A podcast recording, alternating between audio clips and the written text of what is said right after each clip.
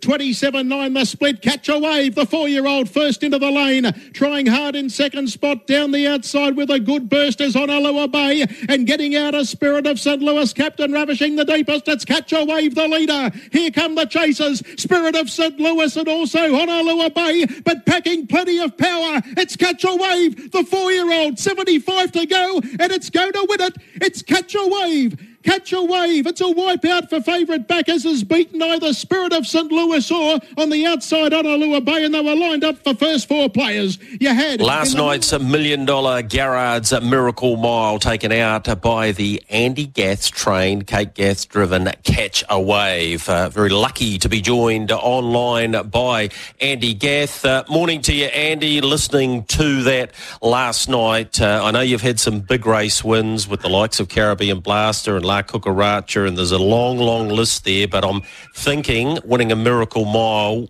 will just about top the lot. Yeah, there's no doubt about that, Greg. Um, such an iconic race and worth a million dollars. And to be honest, it's probably a race I always thought was probably out of my reach. Um, yeah, I've only ever had one run on a Miracle Mile the whole time I've been training. So, um, yeah, well, lucky enough to get a runner, but to win it's just amazing.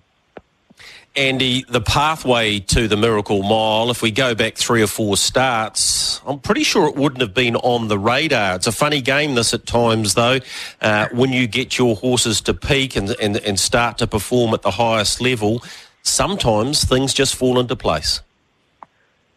Yeah, they do. Uh, again, the race uh, was never on the agenda or on our radar, as, as you said. Um, it just sort of fell in our lap. Um, you know, we just mainly we thought, oh, we better take him up to the chariots and give him a trip away from home and so he handles Menangle before the Eureka in September. And uh, yeah, we are fortunate enough to win the chariot. And, and they say, oh, do you want to in the Miracle Mile? I said, okay.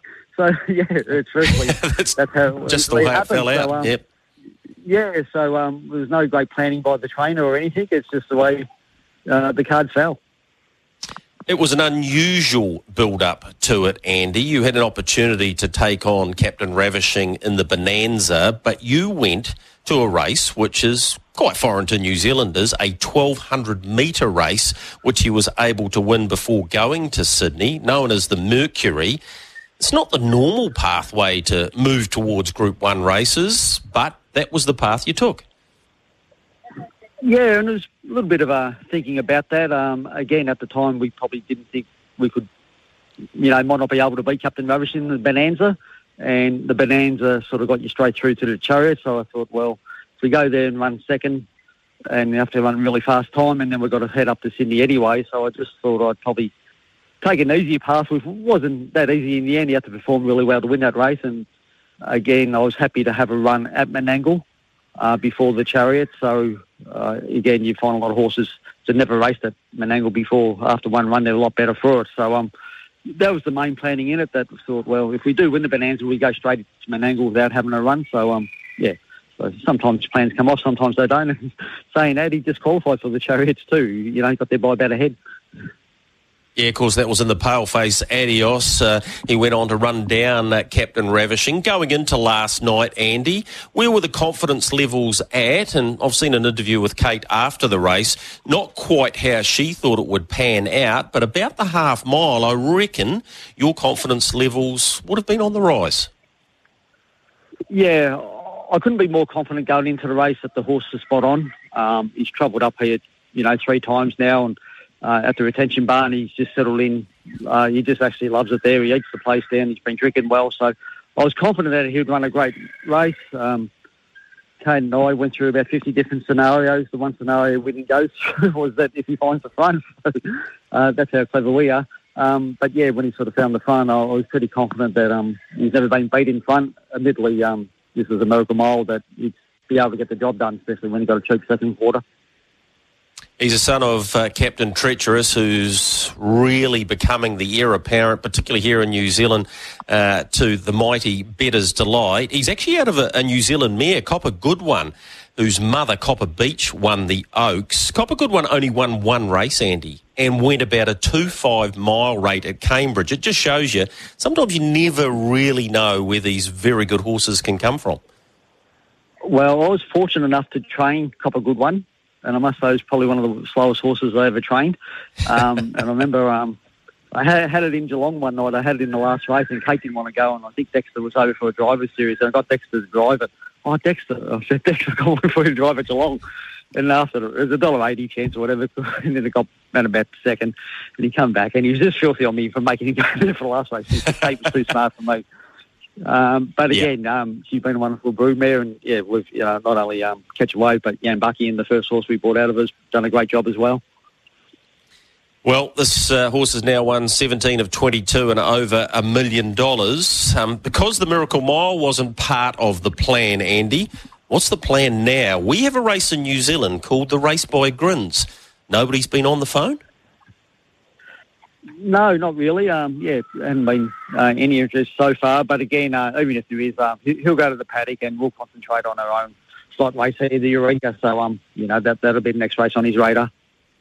Well, of course, it's being run at uh, Menangle, a place that this horse really loves now. And um, yeah, I, I, think he deserves to have that break. He's done an amazing job. We'd love to see him over here. You're not foreign to coming to New Zealand. Of course, La Cucaracha, you won a Rowe Cup with. You bought Caribbean Blaster here. Is, is it something that Gath Racing would, would like to attempt again? Because you're, you're, such a great follower of the sport. You always know what's going on over here. So um, is it something oh. that, that still appeals?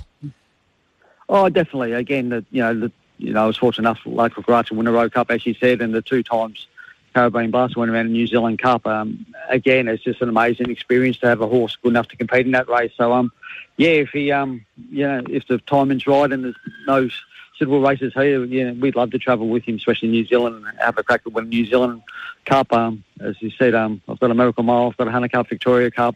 Been really fortunate to trot us Inter Dominion, but you know, to have an opportunity to win a New Zealand Cup will you know, that'll just about do it for me, I'd say.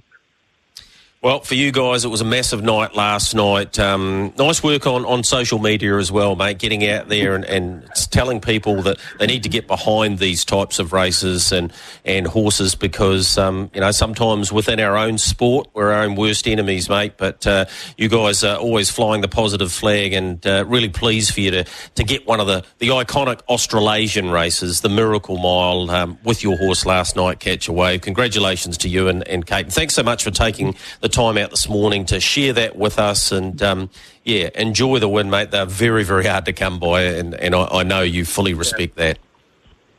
No, thanks a lot, Greg. Appreciate it. All right, there he is, uh, Andy Gath, one of the champions of Australasian harness racing. Uh, brilliant trainer.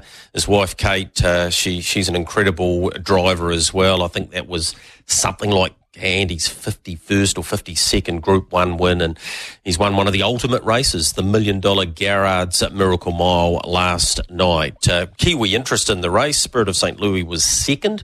Uh, he's still part owned uh, here, and Honolulu Bay for Emma Stewart and Clayton Tonkin got itself uh, into third. Just on the night as well, Beatty Joe went round in a race these days known as the Light Horse. He finished second and behind a Bondi Lockdown. He might be a chance for the race by Grins and better be the best.